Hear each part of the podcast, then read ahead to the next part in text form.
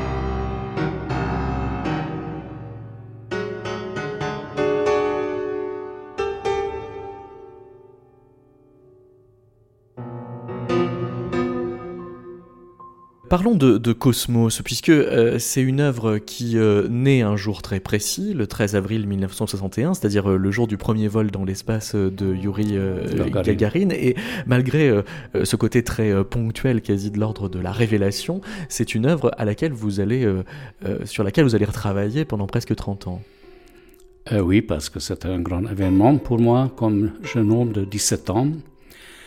Et quand, quand Gagarin est parti la première fois, euh, quitter la, Terre, c'est un moment pour moi sur lequel j'ai jamais pensé, j'ai jamais, euh, jamais cru que, que, ça, existe, que quitter la Terre, comment, comment c'est possible.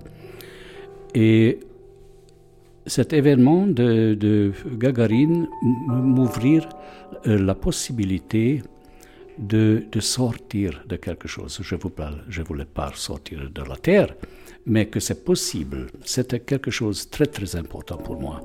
Bien sûr que, on avait déjà un exemple pour cette musique, euh, c'était euh, la musique de la nuit de Béla Bartok, dans laquelle il, euh, il utilise aussi une certaine technique, une certaine sonorité, comme le, ciel de la nuit, les, les, étoiles et tout ça. c'était un exemple pour moi, pour la sonorité dans laquelle j'ai travaillé, mais j'ai fait évoluer un tout petit peu cette sonorité vers le cosmos.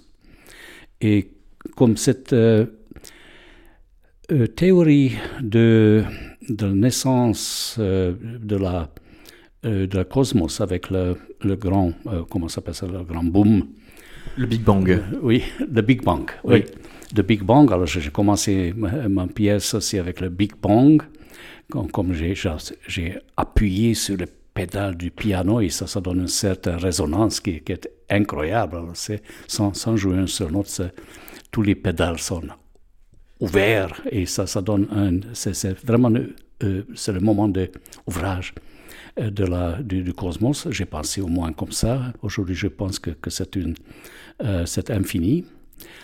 Mais euh, j'ai continué avec une certaine évolution, j'ai ajouté toujours une note et quand, je suis arrivé sur la douzième note, j'ai commencé de retourner parce que dans ce temps-là, c'était encore avant, euh, avant 17, euh, n'est-ce pas, 60, 60, 70, on a pensé que le cosmos va réduire dans une certaine, euh, certaine forme. Et j'ai utilisé cette, euh, philosophie ou cette pensée euh, en réduisant les, les, douze notes sur le on et sur un seul. Et dans ce moment, le nouveau Big Bang se préparait. Alors ça, la pièce a fini avec la préparation de, deuxième Big Bang, parce qu'on a pensé cette époque-là comme ça. Donc, vous avez révisé la pièce euh, au fur et à mesure que vous révisiez euh, vos connaissances en astrophysique ou les connaissances auxquelles vous aviez accès euh, au fil de, ces années-là? Ah, C'est une grande naïveté, je peux dire, je ne sais pas du tout. entrer plus, plus profonde dedans, mais comme la théorie, ça me, me plaît beaucoup, j'ai retravaillé la pièce euh, quelques années plus tard, en 79, en ajoutant un deuxième piano. Et on a joué la même pièce sur deux pianos, mais les deux pianos étaient placés assez loin l'un de l'autre pour éviter qu'ils peuvent euh, jouer bien ensemble. C'est-à-dire, on avait toujours une petite distance sonore euh, dans les, dans les deux notes qu'ils ont joué. Et cette petite distance euh, de, la sonorité crée un espace.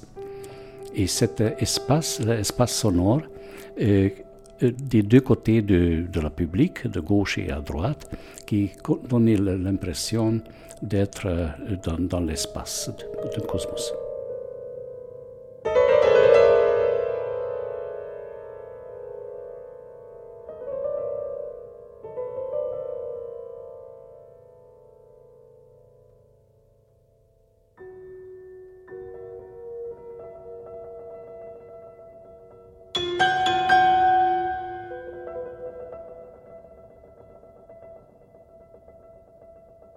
Euh, on entend bien donc que euh, l'astrophysique ou la connaissance de l'espace euh, vous intéresse à mesure qu'en fait elle vous inspire dans vos gestes de composition. Mais qu'en est-il philosophiquement de, ce que euh, vous, pensez de la continuité entre les intervalles musicaux et le mouvement des astres, puisque euh, Pythagore voyait une continuité à, travers les, nombres qui gouvernent le monde, mais euh, Jean-Claude Risset voyait un autre ancien, Aristoxène, objecter que la justification de la musique est dans l'oreille et surtout pas tant que ça, ou pas seulement dans, la raison mathématique. Alors Risset se mettait du côté d'Aristoxène, mais vous, vous restez du côté de Pythagore? Je ne peux pas dire. Je travaille dans, dans, dans, ce domaine. Je, je, connaissais très bien Rissé à, à l'IRCAM, nous avons travaillé ensemble et j'adorais ce qu'il fait, sa, sa, musique et ses théories étaient très très intéressantes mais j'ai resté plutôt sur la Terre. mais alors quand euh, vous dites que euh, jusqu'en 1993, euh, vos œuvres étaient plutôt observatrices et représentaient des, phénomènes ou créaient des situations, mais que depuis, elle s'est transformée et a pris une orientation dramatique, ça veut dire que le sens du drame a pris le dessus sur toutes ces considérations? C'était un drame privé, parce que cette époque-là, mon fils suicidé, et c'était bien sûr un grand choc pour moi. Et je ne sais pas pourquoi, c'est peut-être ce choc euh, a produit un certain émotion, un, un, intérêt à écrire la musique plus émotionnelle qu'avant. Et c'est un exemple, par exemple, les, Trois Sœurs, mon, premier opéra que, j'ai créé dans cette période. Une autre pièce qui s'appelle Shadows, qui était clairement après la, mort de, mon fils. Et depuis là, je, sens que, que, j'ai trouvé une certaine technique aussi, mais un certain, euh, je ne dirais pas un style, parce que le style, chaque pièce a son, certain, son, son, son style. C'est pas moi. Moi, je crée un style pour chaque œuvre, mais j'ai trouvé la technique pour ça. Alors d'où ça vient que vous créez euh, un style euh, par œuvre, puisque euh, effectivement vous êtes même capable pendant que vous composez une œuvre, d'en composer une autre dans, un style euh, complètement euh, différent. Je, me suis demandé si ça vous venait pas euh, de vos années de, formation à Budapest. On parlait de l'année 1961 euh, quand vous avez composé pour le, premier volet de, Cosmos au moment du départ de Gagarine. C'est aussi l'année de, de, la mort de votre premier professeur, Monsieur Visky, suite à une espèce de différent esthétique où il vous autorisait à vous intéresser aussi bien à une écriture aussi conventionnelle que Menotti euh, qu'à une écriture aussi révolutionnelle que celle de Webern. Et vous, vous avez livré quelque chose qui était euh, dans une espèce d'entre-deux euh, stylistique, et cet entre-deux, pour vous, il avait un sens dans ce qu'il avait de contradictoire? L'origine de, de ce euh, travail, je trouve, c'est dans ma, mon activité dans le domaine de musique de film. Parce que j'ai écrit beaucoup, beaucoup de musique de film quand, j'avais 19 ans, 20 ans, 21 ans. Et là, euh, j'ai composé toujours ce, que, ce qui était demandé. Parce que chaque euh, film avait différents thèmes, différentes longueurs, le long métrage, court métrage. Euh, avec les metteurs en scène, on a euh, discuté toujours dans quel style euh, sonore, musical il veut entrer. C'est un peu léger, l'autre est plus dramatique, un peu jazz ou, pas de jazz. Euh, quelle instrumentation, c'est plutôt les cordes, plutôt euh, percussive, etc. Alors j'avais une très grande expérience de, changer à le, je dis pas, j'aime pas le style, le mot style, parce que le, contenu de, de chaque euh, de, ma musique pour chaque film. Et comme ça, maintenant, quand, quand je choisis un certain thème pour mes opéras, euh, je, cherche aussi dans quelle sonorité euh, je pourrais euh, créer ce, cette œuvre. Ça dépend de la culture dans laquelle je veux entrer, si c'est une culture asienne maintenant la, prochaine création, ça va être à Berlin en, en novembre, novembre prochain. C'est une pièce sur Jon Fosse, qui est une, une écrivaine norvégienne. Et j'ai étudié beaucoup la, musique norvégienne, la, vie norvégienne, le, caractère norvégien. Alors pour moi, c'est aussi une recherche chaque fois quand, quand j'entre quand dans une autre sonorité. La, sonorité euh, dans, laquelle euh, vous entrez euh, très jeune, c'est celle de la radio. Vous étiez auditeur des pièces de, de Kagel, de, Beckett. En quoi ça vous a formé l'oreille? Parce que ça mettait l'acte de, composer à l'endroit de ce que Stockhausen appelait la klangrégie.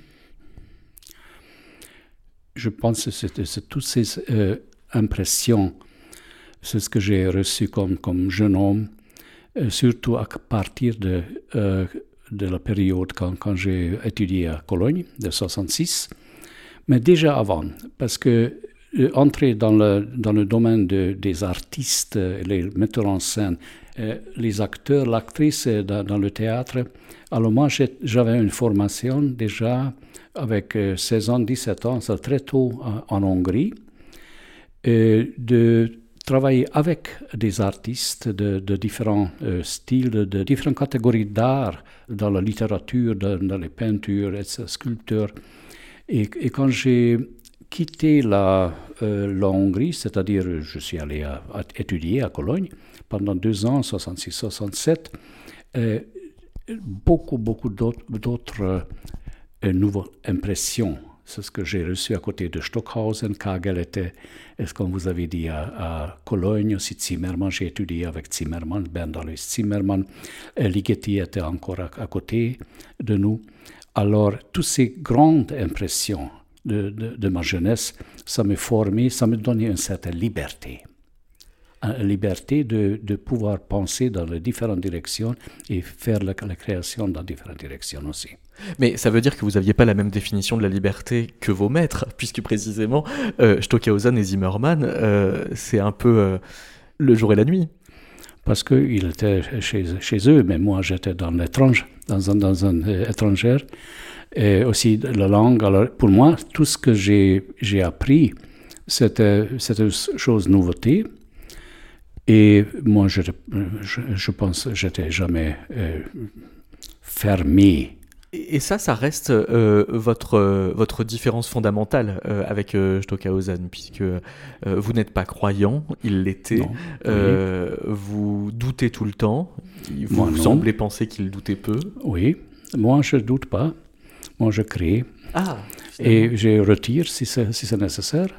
Ça change mais j'aime je, beaucoup la vie et je, je, me, je me sens très libre dans cette vie. Mais est-ce que vous avez besoin de déplacer les choses pour euh, vous sentir libre? Par, par, exemple, en, 2004, on vous commande un, concerto et à la place, vous composez une sorte de théâtre acoustique qui ressemble presque euh, à un opéra qui est euh, As I Crossed Bridge of Dreams. Et oui, c'était déjà après les Trois Sœurs. Oui. Et comme j'ai trouvé que les Trois Sœurs est très traditionnel euh, dans ma pensée. Euh, mais entre nous, c'est vraiment pas traditionnel, pas du tout. Parce que euh, qu'on joue maintenant partout cet opéra, je suis très très heureux, qu'il ait un grand succès.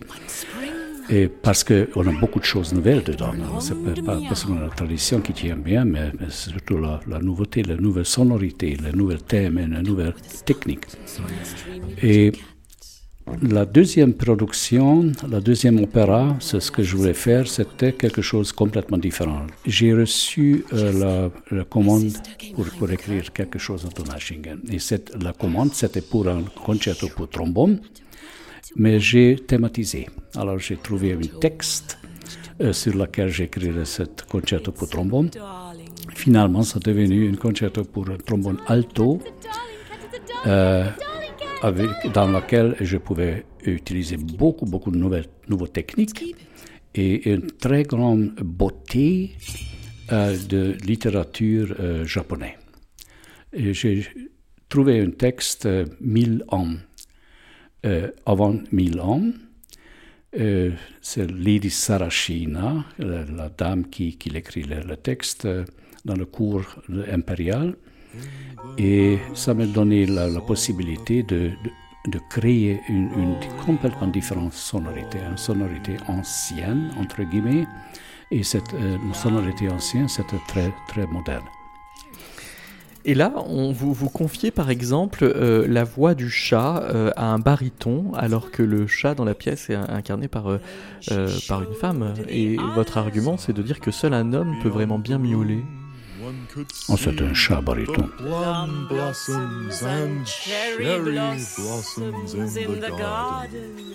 And the singing warblers were flying from tree to tree. Thank you.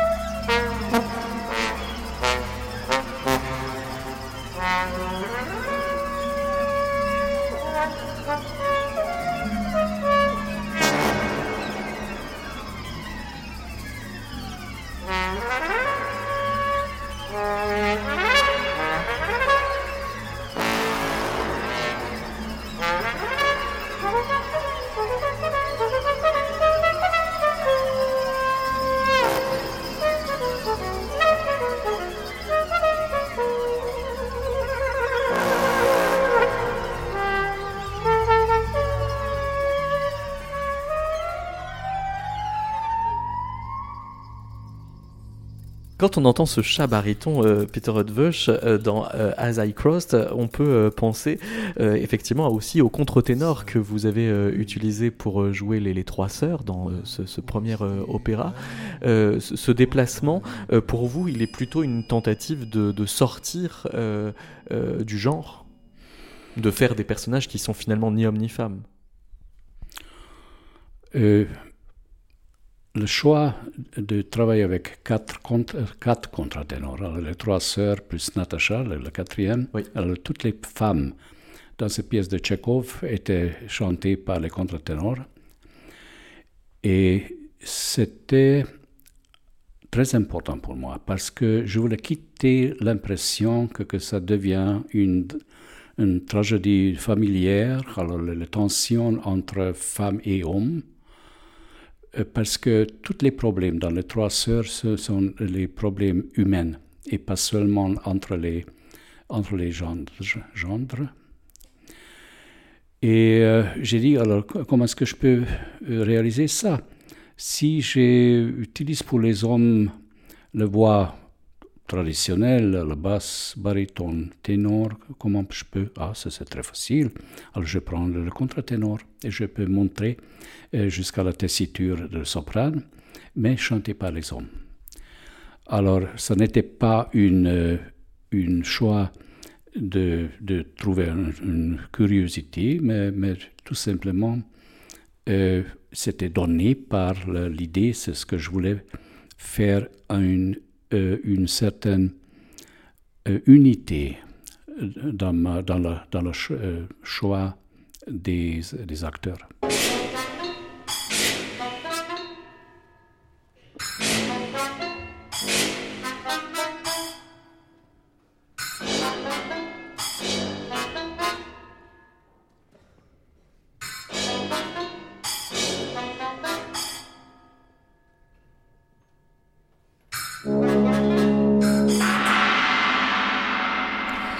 Et alors, euh, vous euh, faites euh, attention à partir des, Trois Sœurs, mais ensuite dans tous les opéras que vous, vous, écrivez, à caractériser vos personnages par leur manière de chanter, que ce soit par le choix de leur tessiture, mais aussi par des particularités rythmiques. On peut prendre l'exemple d'Irina qui, à certains moments, commence à faire un, mouvement de morse, ce qui lui est devenu naturel parce que c'est une télégraphiste, mais on pourrait dire aussi que c'est, tel que vous le mettez en scène, révélateur de sa, sa nervosité, comme de se laisser rattraper par ses réflexes conditionnés. C'est ambivalent en fait.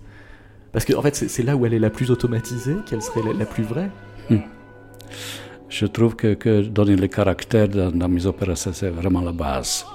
Parce que, à ma façon, créer une opéra, c'est plutôt une création pour le théâtre. Alors je, je vois comme, comme un théâtre dramatique, mais j'ajoute la musique. J'ajoute ou, ou, je crée une musique dans laquelle je peux et mettre euh, l'auditeur, le public, dans une certaine euh, émotion.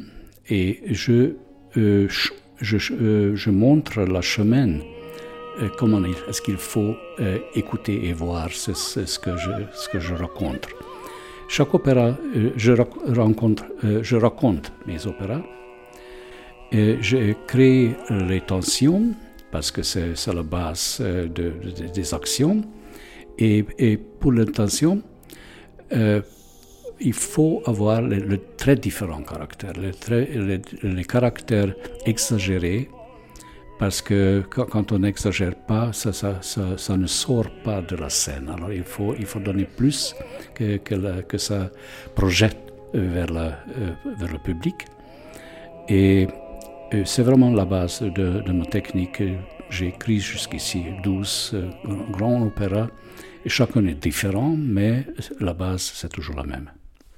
Donc, euh, d'amplifier les contrastes, quitte euh, à exagérer, ne pas avoir peur euh, des figuralismes, comme on l'entend par exemple dans ce mouvement de, de, Morse, mais quand même se méfier de ce qui serait des stéréotypes ou des clichés. Quand vous utilisez l'accordéon, c'est d'une certaine façon pour ne surtout pas le réduire à l'instrument des villages de la Russie profonde, même si c'est quand même pour ça que vous allez le chercher. Je voulais trouver dans les trois sœurs un décor sonore. C'est-à-dire comme, sur la scène, on voit le, le différents décors qui donnent une impression pour, euh, pour le public où nous sommes.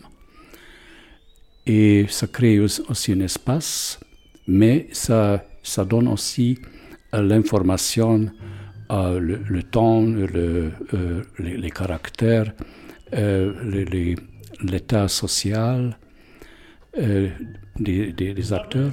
Et dans la même façon, je voulais créer un décor sonore. Et pour, la, pour le récit, pour moi, c'est l'accordéon.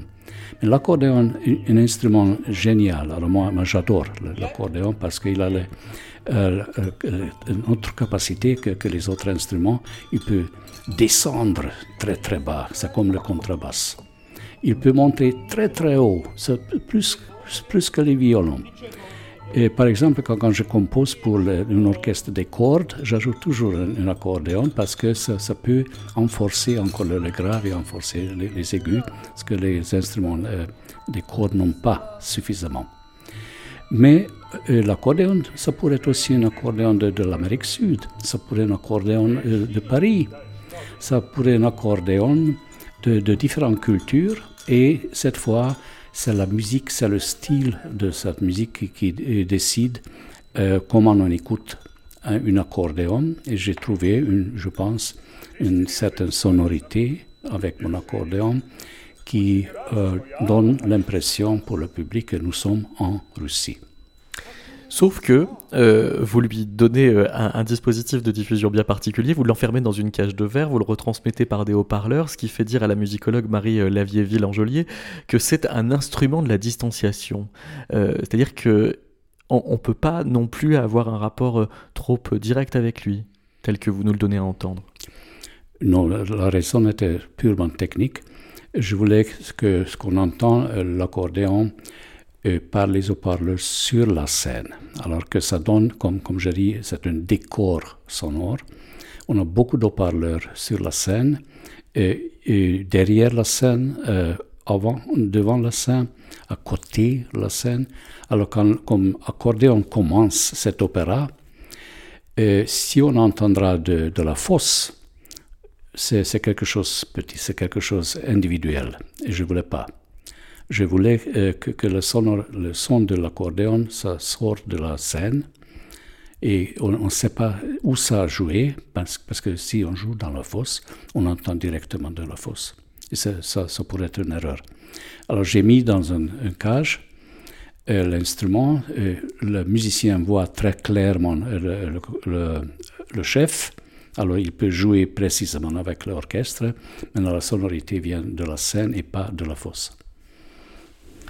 Peter Rutvush, vous évoquiez euh, tout à l'heure euh, Bartok pour euh, la nuit qu'il connectait à certaines harmonies. vous lui reprenez aussi une pensée qui consiste à partir d'une sorte de, symbolique des, notes, même si elles sont en noir et blanc sur le clavier, le do dièse et la touche noire du, piano, qui est lui-même donc une représentation de, la, nuit. Et vous dites dans ce recueil d'entretien avec Pedro Amaral, quand il s'agit de représenter la clarté et la lumière, Bartok emploie les touches blanches, comme cette extraordinaire hutte majeure dans la cinquième porte. Euh, cette euh, façon de, coder euh, les, couleurs et, les harmoniques, elle est un peu bricolée, mais en fait, c'est surtout ce côté bricolé que vous aimez? Chez Bartok, j'ai appris une technique, c'est ce qui s'appelle le cercle de Kent. Le cercle de Kent qui permet de suivre la succession des par les quintes, euh, toutes les douze notes. On revient à Pythagore. Oui, c'est le Do, Sol, Ré, La, Mi, Si, Fa dièse, etc. Alors c'est comme une horloge. C'est un, 0, 1, 2, 3, 4, 5, 6.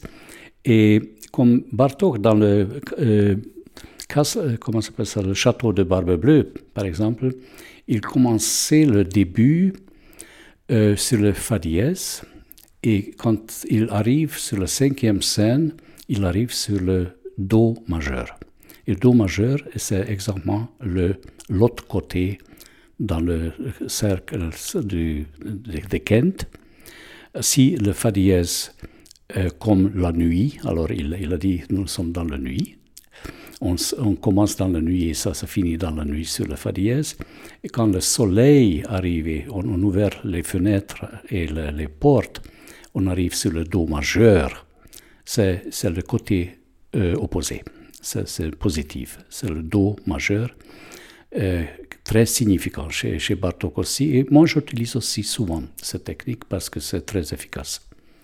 Il y a quelque chose qu'utilise euh, Béla Bartok que vous n'utilisez pas, c'est la langue hongroise. C'est la langue hongroise, vous dites? Euh, Oui, parce que vous dites euh, à, Pedro Amaral que euh, Bartok l'a tellement bien fait d'utiliser la langue hongroise que vous vous le refusez quasiment. ça, c'était comme ça jusqu'à maintenant. Maintenant, cette année, j'ai reçu une commande par l'opéra de Budapest même, enfin d'écrire une opéra sur la langue hongroise, parce que je n'ai pas fait ça jusqu'ici. Et la raison, c'était le château Barbe Bleue.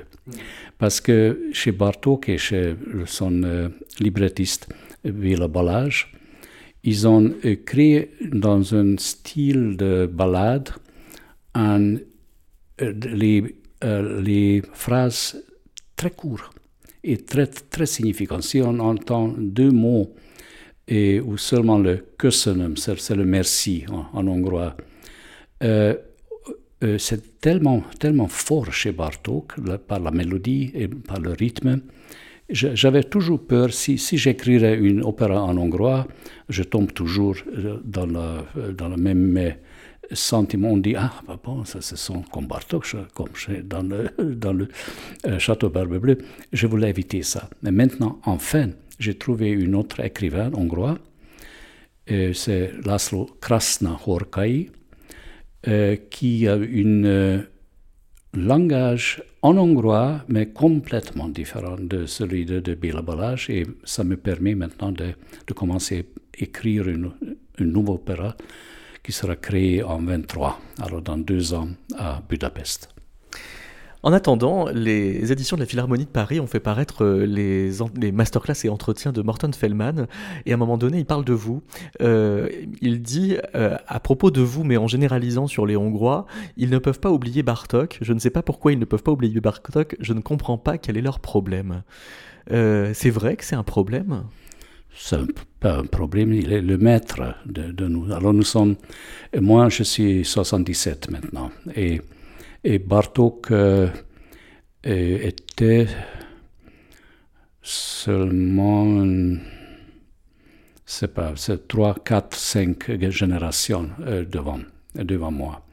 Si on prend euh, Bartok, penser sur la musique, qui est successivement chez Ligeti, chez Kurtag et chez moi, on peut, trouver. nous parlons tous les, tous les trois, Ligeti, Kurtag et moi, le post-Bartokien euh, euh, langage musical. Oui, mais euh, quand on disait tout à l'heure qu'en 66, vous partez de Budapest pour aller à Cologne, étudier à la fois avec Stockhausen, Zimmermann et, et, et Ligeti, n'empêche qu'il n'y a pas de tropisme hongrois à ce moment-là, c'est-à-dire que vous, vous essayez de plutôt en sortir. Mais non, j'ai ajouté la connaissance. D'accord de, de, de, travailler avec Stockhausen, je travaille avec Boulez. Alors j'ai appris beaucoup de choses nouvelles. Et je trouve que c'est naturel, parce que euh, la base de ma pensée musicale, c'est Bartok, et sur laquelle j'ai bâti les différentes techniques et pensées musicales de 20e siècle et 21e siècle. Mais à quel moment de votre formation Bartok est devenu, vous dites, la base? Pourquoi? Non, à quel moment? À quel moment? Depuis le début, depuis mon naissance. Quand, j'ai commencé à apprendre la musique, j'avais 3 ans, 4 ans. On m'a donné, euh, comme petit euh, pianiste, euh, la, musique de Mozart, de Bach et Bartok. Bartok était la musique, le langage musical maternel pour moi parce que j'ai appris avec trois ans, avec quatre ans déjà, euh, les pièces de Bartok, ce qui est écrit pour les enfants, dans le microcosmos, c'est toute une série. Alors, quand, je parle de Bartok, je parle que de, de ma musique, euh, musique, langage musical maternel. Donc dans la pièce Cosmos qu'on écoutait au début de l'émission, il faut entendre un écho à Microcosmos de Bartok. Euh, pas Microcosmos, c'est spécialement la, pièce euh, musique de la nuit. Quand je compose pour la scène, vous dites ce n'est pas euh, mon langage musical qui est en jeu, mais plutôt le langage dont euh, le drame a besoin pour s'accomplir. C'est ce que vous disiez euh, à nouveau tout à l'heure, et c'est ce qui fait votre distance avec le style. Sauf que cette distance avec le style, elle résonne dans des partitions où il y a la place pour avoir plusieurs styles. Je pense alors donc au balcon.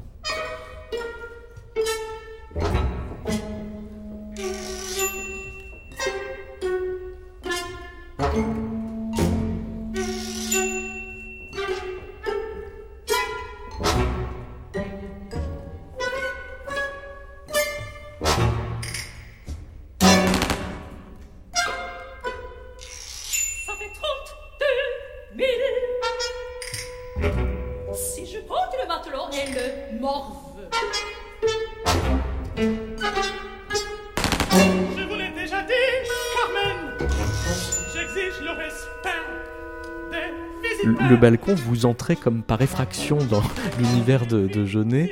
Euh, vous racontez que c'est Hervé Boutry euh, qui euh, vous donne le, livre et que ce n'est qu'à la deuxième lecture que vous comprenez quelque chose de très important. C'est que dans le bordel en question, on comprend bien que la prostituée joue un jeu, mais on met du temps à comprendre que l'évêque, le juge et le général sont aussi en train de jouer et qu'ils ont chacun en fait un autre métier. C'est vrai, c'était comme ça. Et j'ai choisi un langage euh, musical euh, dans lequel euh, j'ai décidé de suivre la période dans laquelle je n'ai écrit cette pièce. J'ai dit dans cette période, le plus significant, le plus en France, ou surtout à Paris, la musique plus significante, c'était les chansons. Chansons de, de Piaf, de, de, de Montand, et j'étais très très heureux d'entrer dans, dans, ce domaine musical parce que comme, comme enfant, dans ma jeunesse, quand, j'avais 8 ans, 10 ans, 12 ans, c'était la seule musique euh, sur la radio hongrois qui était permis euh, politiquement.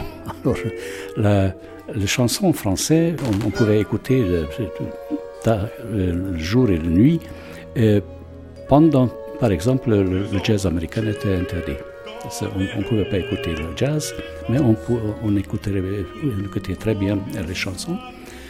Et euh, j'étais très très heureux d'entrer dans ce moment, c'est-à-dire j'ai utilisé l'attitude et la, légèreté, la, différence euh, de la chanson française à ma façon.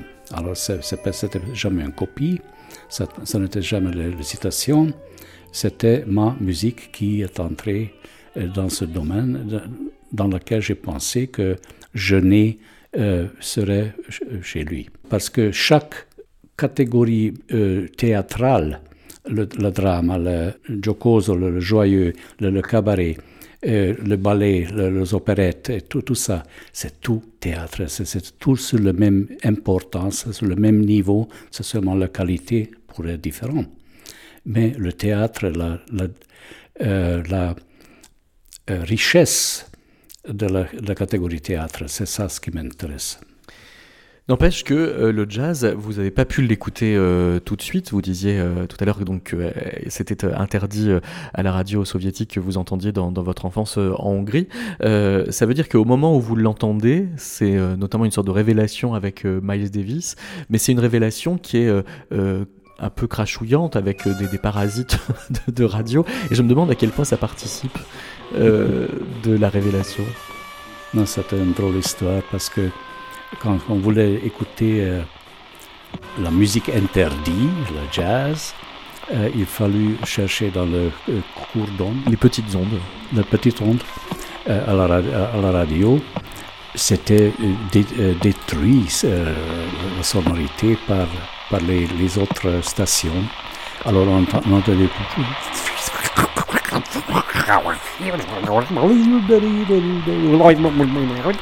c'est quelque chose comme ça.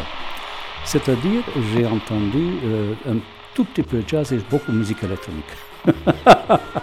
Vraiment, quand, quand j'ai écouté la première fois dans ma vie le, jazz sans, sans être dérangé par, par ces bruits, j'ai dit, ah bon, ça c'est complètement différent.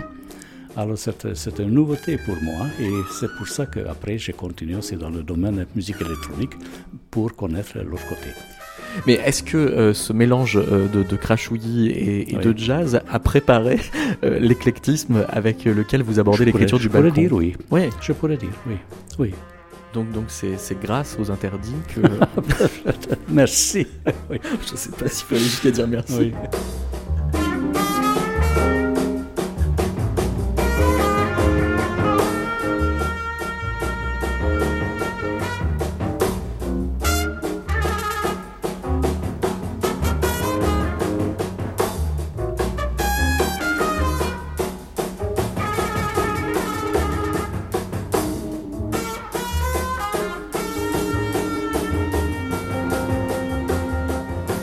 Vous avez une phrase qui euh, mérite d'être euh, développée dans euh, ces entretiens avec Pedro Amaral. J'ai toujours pensé que la base de n'importe quel art sur scène doit être la technique et l'attitude, je dirais même l'attitude morale de l'artiste de cirque. Qu'est-ce qu'il y a de vérité morale dans l'artiste de cirque que n'ont pas les chanteurs d'opéra que vous fréquentez quotidiennement? Je trouve une seule chose, que d'être un artiste dans le cirque, c'est mortel, on dit, on peut, on peut mourir. On peut, on peut mourir. On peut, on peut mourir.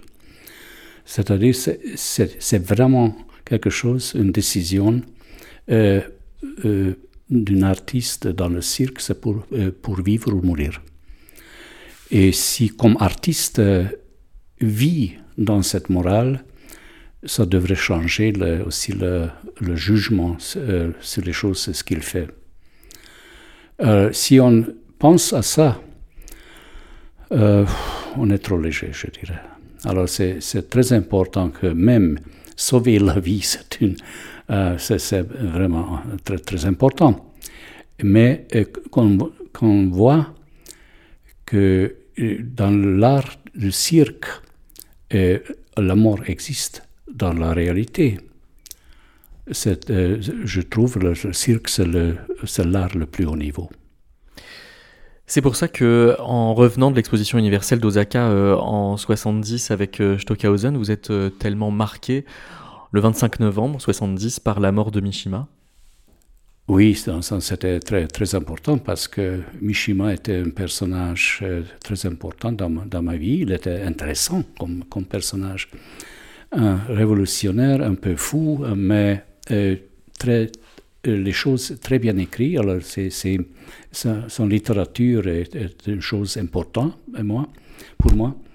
Et quand il est, euh, quand il est mort, l'effet de, de, suicide, de harakiri, comme on dit chez nous, euh, c'était une, une, nouveauté pour moi. Sa nouveauté dans le terme, j'ai jamais entendu que, que ça, ça existe et jamais entendu euh, sur la côté dramatique et très tragique de, cette, de cette forme. Alors j'ai écrit une pièce qui s'appelle Harakiri, euh, euh, après la mort euh, de, de, de, Mishima. Et j'ai utilisé deux instruments japonais, le shakuhachi, et une personne qui marque le passé de, de, de, du temps du temps, c'est-à-dire comme j'ai euh, écouté, j'ai entendu euh, au Japon, euh, dans le, nos théâtres, que, le, le, temps est marqué une très grande distance. Ça pourrait être une, demi-heure, c'est pic, et après demi-heure, pic, de nouveau, tout de suite, et qui était une nouveauté pour moi, parce que dans la musique européenne, ça n'existe pas.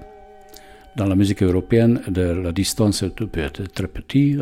Chaque, euh, chaque euh, seconde, on marque ça 1, 2, 3. Mais c'est dans le théâtre japonais, comme le no-théâtre par exemple, la distance pourrait être une demi-heure. Pac. Et après une demi-heure, pac, de nouveau. Et entre les deux pac, quelque chose arrive. Alors, il y a un secret de fabrication qui m'a beaucoup plu euh, dans euh, votre façon de penser le contrepoint entre les deux instruments. C'est que vous avez procédé par une sorte de, combinatoire des positions en faisant varier euh, le préfixe Durscheinander, Gegeneinander, Nebeneinander, Auseinander, qui veut dire successivement donc l'un à travers l'autre, l'un contre l'autre, côte à côte, indépendant. Comment ça vous est venu cette idée d'avoir une pensée aussi littéraire finalement de la dramaturgie du contrepoint? Non, c'était déjà une essai pour arriver sur le, écrire à l'opéra. Et c'est très, moi je, suis surpris aussi parce que dans cette pièce, euh, le, texte était japonais. Oui. Alors j'ai commencé avec euh, une, une langue étrangère pour moi. Et au même temps, j'ai donné la possibilité de faire la traduction sur la langue de, chaque euh, euh, lieu euh, là où ça, va être joué, en Allemagne en allemand, en France en, français, en italien en italien, que le public comprend ce, ce qu'est-ce que c'était dit, Mais la base, l'utilisation des voyelles et les consonnes, c'était basé sur la langue japonaise. Et dans ce moment, j'ai découvert que, attention, chaque langue crée son sonorité, son tempo, son caractère. Et si j'écris euh, les opéras en différentes langues, euh, pas seulement le style, mais aussi ça va aider beaucoup de trouver le style de, langage de l'opéra par l'utilisation des consonnes et, les euh, voyelles. Et alors, vous avez euh, à nouveau euh, un, déplacement, c'est que euh, ces deux sakuhachi, qui sont des, donc des, flûtes typiquement japonaises, vous aimez bien les faire jouer leur partie par des saxophones alto, tout en préférant les clarinettes basses. Et là, le goût de la couleur des clarinettes basses vous fait admettre de transposer alors et, de changer de hauteur. Au premier moment, alors cette pièce était écrite en 72, on a joué assez longuement avec des shakuhachi, mais après un certain temps, je n'ai pas trouvé les musiciens de shakuhachi. J'essayais de faire jouer avec la flûte, ça ne donnait pas absolument pas le même effet comme, le shakuhachi. Ça n'était jamais si riche que le shakuhachi était. Euh, le saxophone, ça donnait une, étrange euh, contact avec l'histoire et avec la langue. Et finalement, j'ai trouvé que deux euh, clarinettes basses représentent très bien euh, cette euh, atmosphère spéciale, mais une octave plus bas que le shakuhachi était. Et ça, ça ne gêne pas. Alors ça, ça donne le même, même, pas la même sonorité, mais ça crée une atmosphère dans laquelle on peut jouer cette pièce. Donc ça veut dire aussi que 25 ans avant euh, votre premier opéra euh, Trois Sœurs, vous étiez déjà euh, à démêler dramatiquement vos choix d'instruments. Oui. Oui. Pour terminer, on pourrait peut-être prendre un, peu de Valium. C'est le nom que vous avez donné à un programme de synthétiseur avec Simon Stockhausen, l'un des fils de Karl-Heinz Stockhausen. Et, donc pour euh, Angles in America, euh, vous avez euh, avec lui travaillé à produire des du Valium, ah, du Valium sonore. C'est amusant ce que vous ce que vous dites. Non, c'était ma 1, 2, 3, 4, quatrième opéra, je pense. C'est le Angels in America. en 2004, oui. En 2004, écrit pour le Châtelet, ici à Paris. Et le Valium, c'est un, de, un des de matériels les plus importants dans, dans cette pièce. Et la sonorité pour le Valium, j'ai fait, comme vous dites, avec le fils de Stockhausen, avec Simon. C'était une son synthétisée et nous avons trouvé une, une forme de, dans, le, dans le son se varier permanent. C'était comme un nuage qui se déformait permanent. Et ça donnait l'impression comme quelqu'un qui, qui, prend le Valium et, vit la, euh, voir la, la, vie dans chaque moment différemment. Merci beaucoup, Peter Edwige. Merci à vous.